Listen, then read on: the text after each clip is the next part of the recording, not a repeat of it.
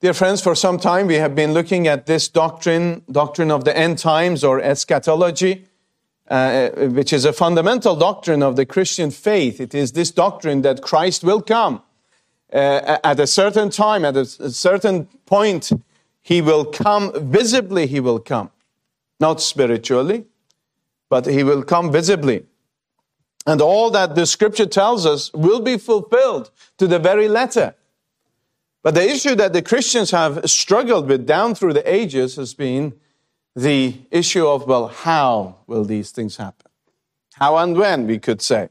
What's the length of it, length of the time going to be, and the process of it? And so we looked at this issue before and said that, well, we um, can categorize people's thinking uh, into three categories, we could say, of, of this, the various views about the second coming of the Lord Jesus Christ. First, it was this general view, very popular view in our day. It wasn't always popular, but in our day it is popular, which is, we call it dispensational premillennialism.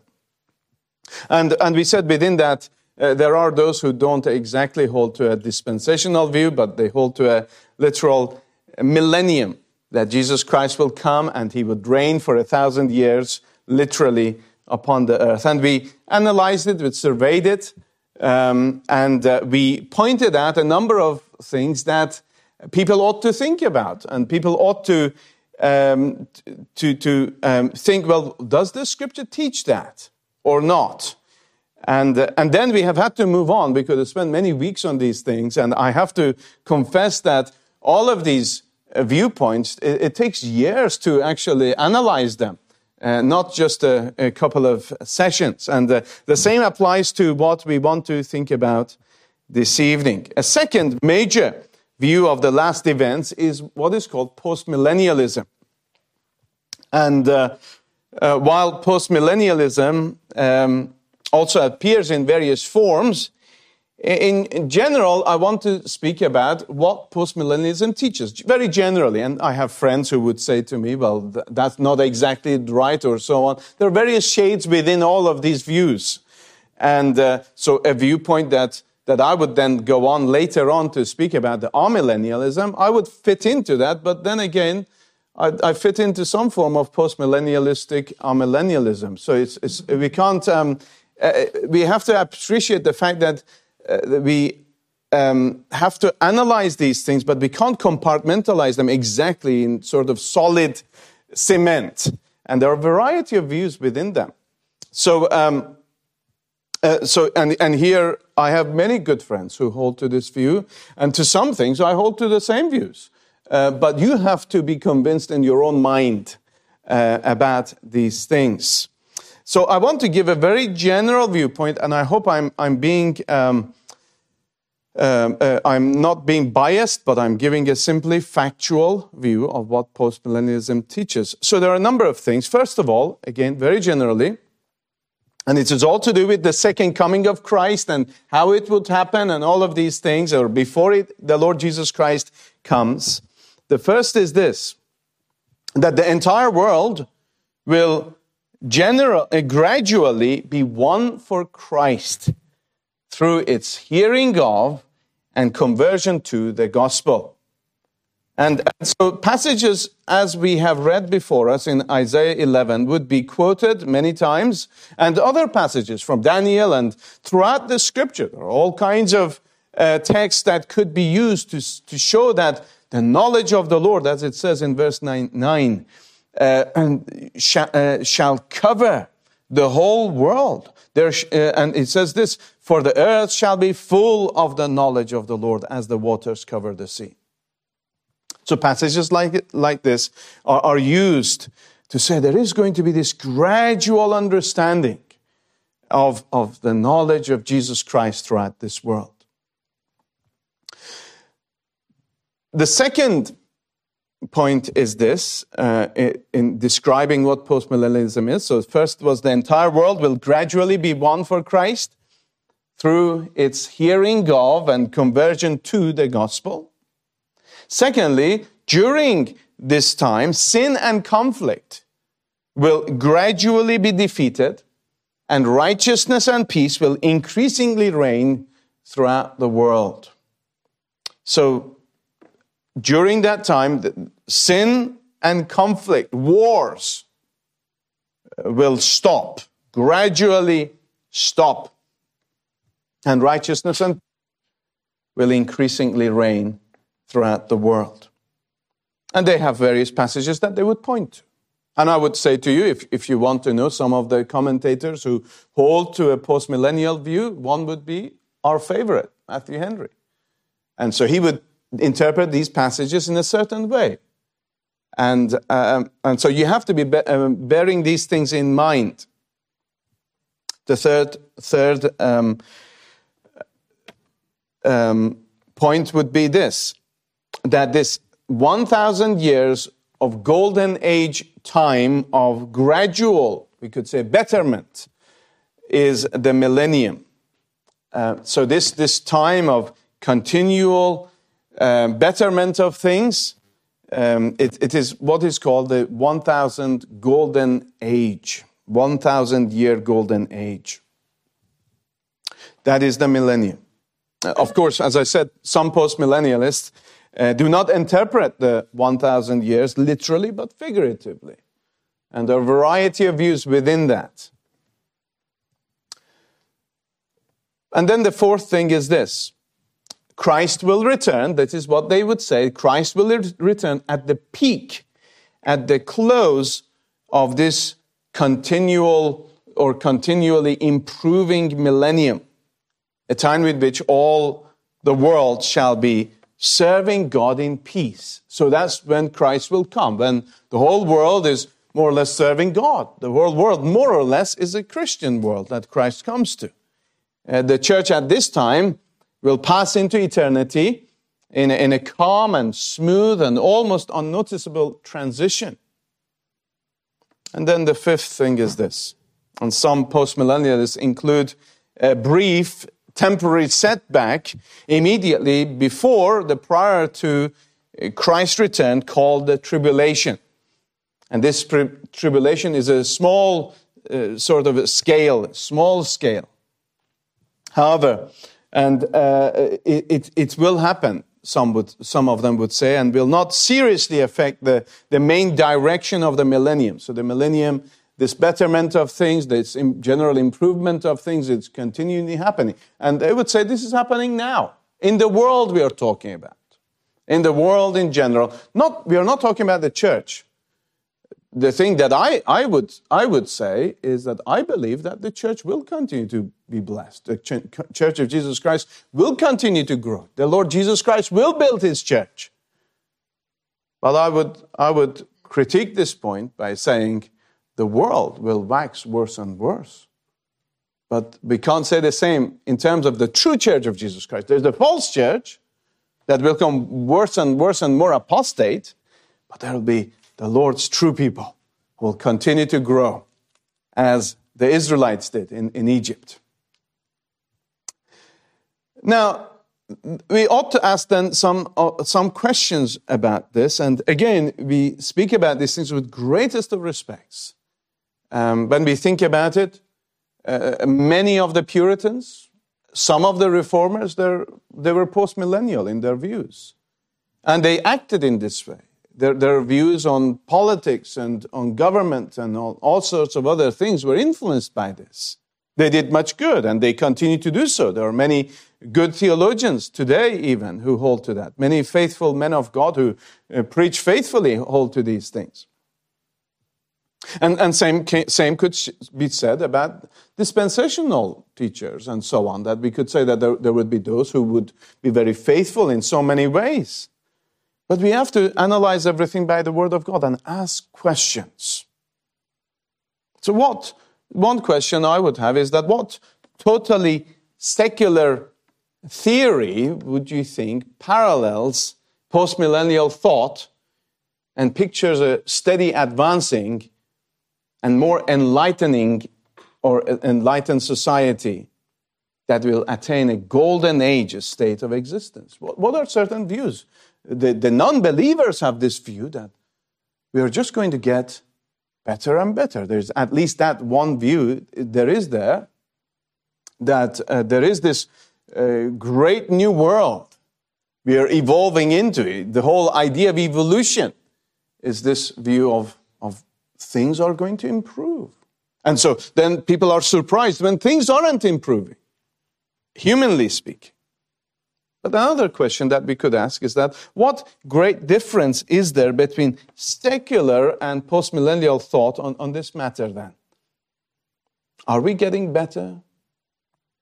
Are we simply modern days when people say, well, we need to modernize things, we need to uh, move forward, and so on? It's as if the idea is that things are moving forward, we are getting better. And then, how is the time before the worldwide flood compared in the scriptures to the time prior to worldwide judgment? Was the world's condition steadily improving and at the golden stage, golden age stage? Why will both old worlds need to be destroyed to usher the new world? So, again, to explain the postmillennial view as we think about these questions, and as I said, which was, has been held by many um, good men and women throughout the ages, Many of the books that would be on your shelves, many things we might recommend and have on our, in our library would, would have been written by them, but it doesn't mean that we should not test all things. And, and not appreciate there is a variation amongst their views. So again, think about this. As I try to explain the viewpoint is that they would teach that that if you imagine the, the present age is, is like a flat line at, at the millennium period, and as it begins, there is uh, either literally or symbolically, there is this gradual, steady progress, this increase of grace and increase of righteousness and increase of peace on earth. That's what we should be aiming for. That's what we should be aiming to do politically and outwardly and, and, and change things as much as we can. We redeem the culture. That's part of the thinking behind that. You, you redeem the music. You redeem the, uh, the, the, various things that happen in our society. Again, I, I don't want to be unkind here. I don't want to speak in extremes, but that's part of the thinking behind that kind of theology. But there is this increase of righteousness and peace on earth, they would say.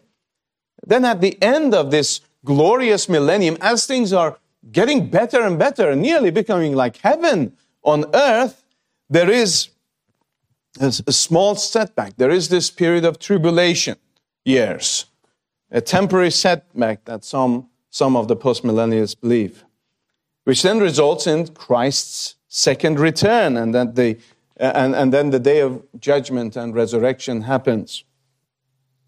So, if you think about it, compare postmillennialism view compare it with premillennialism or dispensational premillennialism, postmillennial view views uh, it, it avoids the premillennial problems connected with Christ's uh, leaving heaven and returning to earth on uh, to reign on earth for a thousand years before the end of time and the difficulties associ- associated with two or, or more different resurrections and judgments. So it, they don't have that problem. They say, well, we believe in one judgment day.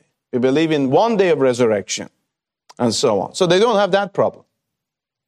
However, postmillennialism still retains a number of things that we ought to think about and they ought to answer.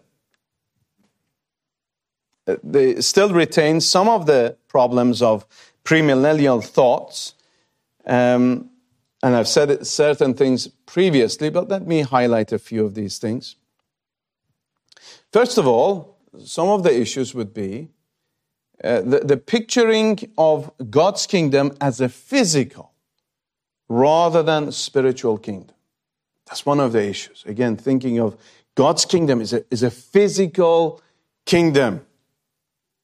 And, and so then it, we need to physically act on making things better. So this is where um, the, the theology is behind various uh, redeeming the, of the culture. Issues.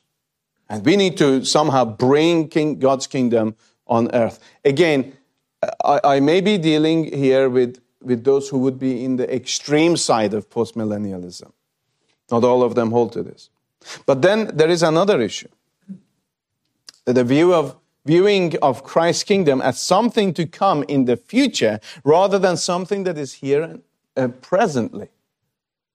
So it is something that is going to come. We are waiting for that golden, golden age.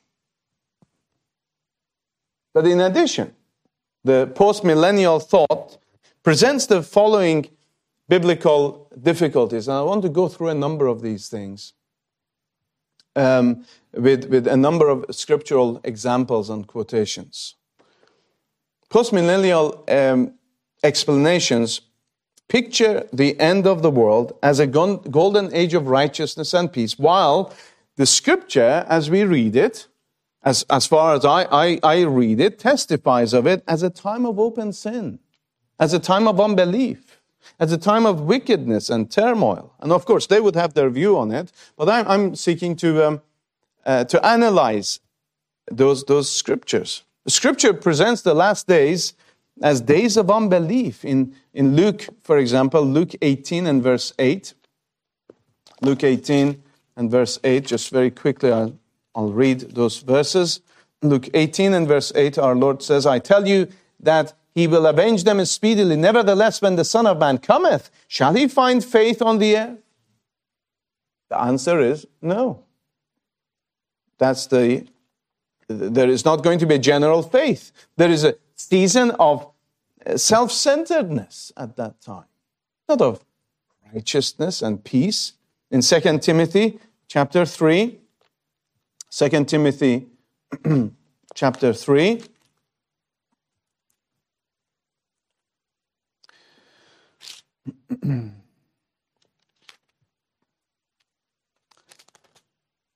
Second Timothy 3, and uh, if we turn to verse 2, it says, For,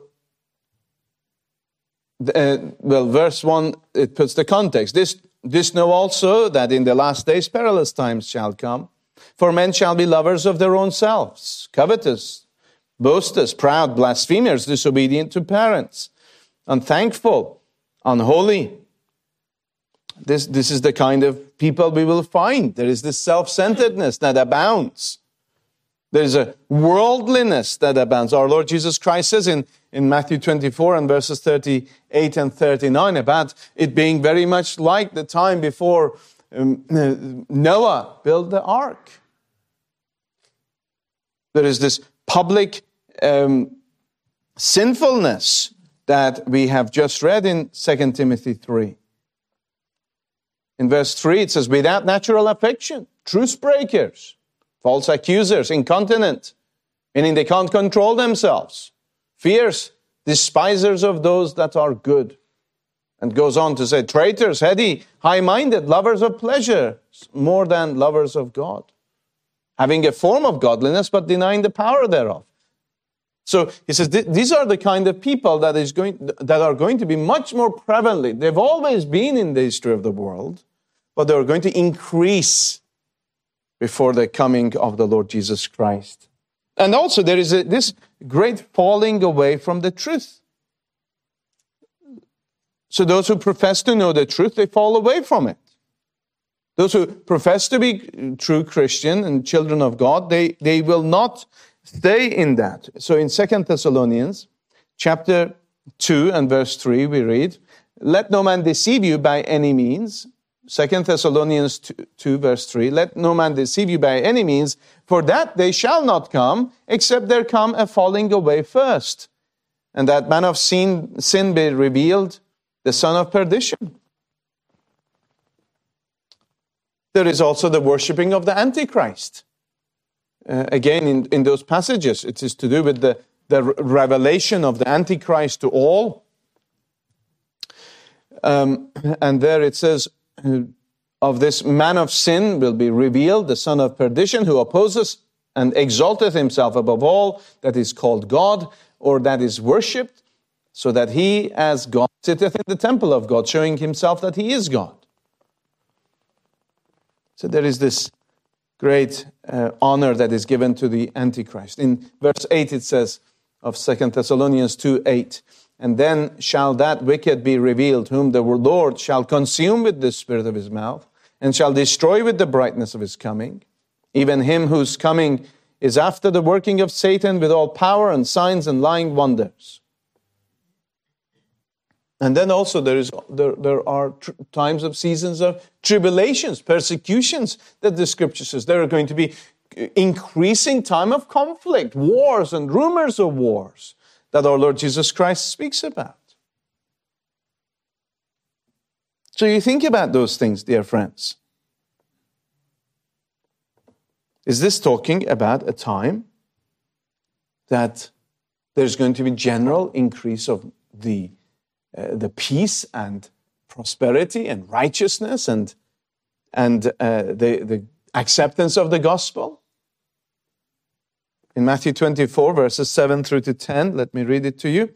It's the Lord Jesus Christ said, For nation shall rise against nation, and kingdom against kingdom. And there shall be famines and pestilences and earthquakes in divers places. All these are the beginning of sorrows. Then shall they deliver you up to, to be afflicted, and shall kill you, and ye shall be hated of all nations for my name's sake. And then shall many be offended, and shall betray one another, and shall hate one another. That's the kind of age that will be the end before Christ's coming. So there are these issues. And I haven't read, read anything convincing about how do we explain these passages. And um, because they do not speak very positively about the end, about the world at large in general. So that is the third thing that, that uh, in terms of our analysis, postmillennial explanation or expl- explanations picture the end of the world as a golden age of righteousness and peace, while Scripture, as I've quoted you, testifies of it as a time of open sin and unbelief and wickedness and turmoil. But then the fourth thing we could say is this postmillennial teaching portrays the present age as smoothly and almost unnoticeably sliding into the coming age, while Scripture testifies of it as a great catastrophe, a, tr- tr- a tremendous intervention of God, a passing away of the old heaven and the earth and the establishment of the new. Think about these words that our Lord Jesus Christ says in, in Matthew 24 and verse 29. Immediately after the tribulation of those days shall the sun be darkened, and the moon shall not give her light, and the stars shall fall from heaven, and the powers of the heavens shall be shaken. And then shall appear the sign of the Son of Man in heaven. And then shall all the tribes of the earth mourn, and they shall see the Son of Man coming in the clouds of heaven with power and great glory. And he shall send his angels with a great sound of a trumpet, and they shall gather together his elect from the four winds, from one end of heaven to the other. That's in Matthew 24, verses 29 to 31. Another text we could think about from 2 Peter 3, and, and this is speaking about the, the great catastrophic events that will take place. It, it shakes everybody to the core of their being. It's not a, just a seamless sliding into the, in, in, into heaven, as it were. It says in 2 Peter 3, verses 10 through to 13, But the day of the Lord will come as a thief in the night, in the which the heavens shall pass away with a great noise, and the elements shall melt with fervent heat. The earth also and the works that are therein shall be burned up. Seeing then that all these things shall be dissolved, what manner of persons ought ye to be? in all holy conversation and godliness, looking for and hasting unto the coming of the day of God, wherein the heavens being on fire shall be dissolved, and the elements shall melt with fervent heat. Nevertheless, we, according to his promise, looking for new heavens and a new earth, wherein dwelleth righteousness. So again, it speaks very um, powerfully about what takes place. We cannot really fathom it, we cannot really picture it in our minds. And then another text, uh, Hebrews chapter 12, and verses 26 to 27. Similarly, we read there the apostle saying, Whose voice then shook the earth. But now he hath promised, saying, Yet once more I shake not the earth only, but also heaven. And this word, yet once more, signifieth the removing of those things that are shaken, as of things that are made, that those things which cannot be shaken may remain. Dear friends, these are just some of the texts that I have brought up for you as, as samples of, of things that does challenge uh, the postmillennial view that, as I mentioned, it teaches a general progression towards the whole world being filled with, with gospel light, and not only that, but actually people holding on to these things and believing these things and being transformed. And that the governments of this world will change and so on. Well, with, with these texts that I've quoted, it, it produces some problems and uh, needs some clear explanation and exegesis of those passages. But let me say this to you before we finish. So I've, just highlighted these things. I have sort of done a hit and run, uh, really, uh, because we can't deal with these things in such a uh, uh, such a short time that we have. And I'm not doing any of these things any justice, and uh, probably uh, some folk would be very unhappy with me if some, some friends would listen and, and think, well, no, he didn't explain this correctly, and so on. I'm giving a very general view of these things. But, while everyone should strive to develop as clear a view of, of these, the doctrine of the end times, as the scripture allows, yet persons can believe differently in this matter and yet be true Christians. Why is that? Why is that? Because our salvation does not come from our theology. Our salvation comes through Jesus Christ, our blessed Lord and Savior. That's where our salvation comes. Salvation comes by grace alone, in Christ alone. And, and so it is that there are various believers who have held to varying views. And I was reading yesterday of Arthur Pink, or listening to um, a portion of his writing of Arthur Pink. And he, he did change his viewpoint on, on, on some of these points. And, uh, and, and to the end of his days, he was studying the Word of God. And that's where we should be. That's where how we should be studying the Scriptures always and benefiting from all kinds of people. So to the end of my days, I will benefit from Matthew Henry. And I, I would want to understand how he thought about things. And, and many others too. But we, we ought not to discard the writings and the thoughts of men who have sought to pour their lives into the study of the Word of God. We can learn, we can study, we can prayerfully consider and then come to our own viewpoint. Let us not be as those who would, who would say, well, because I hold to these views, then I must follow these kinds of people. Or because these people are my favorite authors, uh, then I, I, ought to follow uh, their writing and so on. No, we ought to test all things ourselves and hold to that which is good ourselves. But let me say to you this with all of these things, and, and we will, in the next two or three sessions, I would, God willing, hope to uh, explain to you what does amillennialists believe and, and why do they believe it, and, and see if there are certain things that we could ask questions about it as well. Uh, let me say to you this Our Lord Jesus Christ is coming. How will that affect you? Is it an intriguing thing? Is it something for you to go and uh, uh, and spend all your time drawing charts and uh, listening and watching stuff online and uh, reading all sorts of books about the subject? Well, it is not a bad thing to study and come to a firm understanding of these things. But how does that affect your life? That's the thing that I'm after.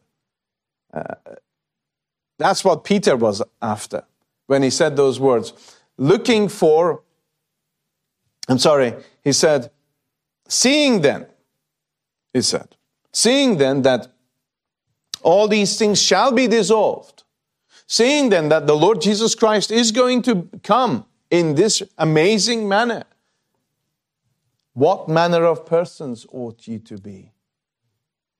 That's the question. What manner of person? What kind of people will you be? How will he find you? Will he find you with faith? Will he find you as those, uh, those uh, five virgins who had their lamps with oil in it and it was trimmed and ready for when the Lord Jesus, when the Lord called? Oh, that he might find us ready and waiting and serving, like that minister in Watersham who, who died and went to heaven while on his knees praying. And that's where he had his heart attack. And, um, and while he was praying over the list of the members of the church, I thought how wonderful that is. And others who've, who've died in the pulpit, or those who've died speaking of the Lord, those who have died speaking something of the glory of the Lord Jesus Christ. Looking for and hasting unto the coming of the Lord God. Is that how you are? You're looking forward Yes, all kinds of things will happen. Many things will happen that you don't expect, and many good things will happen that you didn't expect either. But are you looking forward? Are, do you have a life that is positive in its pursuit after the Lord Jesus Christ? You know all of these things will, are going to happen to you or this world. Is it making you better? That's the point.